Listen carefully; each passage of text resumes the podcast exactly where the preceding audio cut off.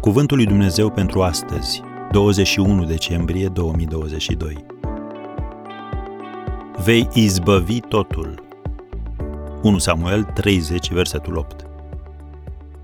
El este un Dumnezeu al restaurării.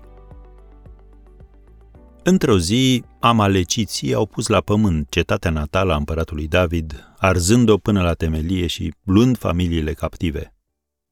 În această scenă de mare strâmtorare, David și oamenii săi au ridicat glasul și au plâns până n-au mai putut plânge, cum scrie în 1 Samuel 30, versetul 4.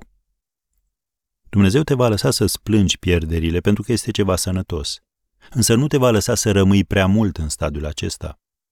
Așa că Dumnezeu i-a zis lui David, cum citim în versetul 8, Urmărește-o căci o vei ajunge și vei izbăvi totul. Oare David și poporul său au primit înapoi tot ce au pierdut? Da, și mult mai mult pe lângă acestea. Căci Dumnezeul nostru nu este numai un Dumnezeu al restaurării, ci și un Dumnezeu al abundenței. S-ar putea să spui, îmi este atât de rușine de toți anii pe care i-am pierdut. Dar Dumnezeu a creat timpul și El îți poate acorda timp în care să lucrezi pentru El. Vă voi răsplăti astfel anii pe care au mâncat lăcustele. Citim din Ioel, capitolul 2, de la versetul 25. Oștirea mea cea mare pe care am trimis-o împotriva voastră.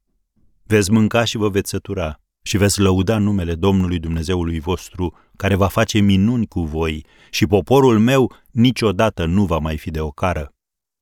Am încheiat citatul. Să reținem cuvântul a se sătura. Când Dumnezeu te binecuvântează, El nu o face cu pipeta sau cu rația.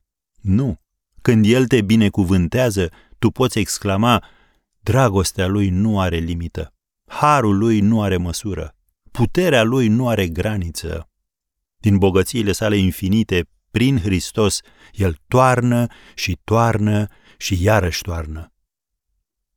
Încă de când Adam și Eva au ieșuat în grădina Edenului, dorința și planul lui Dumnezeu au fost acelea de a ne da înapoi ceea ce am pierdut. Așadar, vino azi la El și lasă ca restaurarea să înceapă.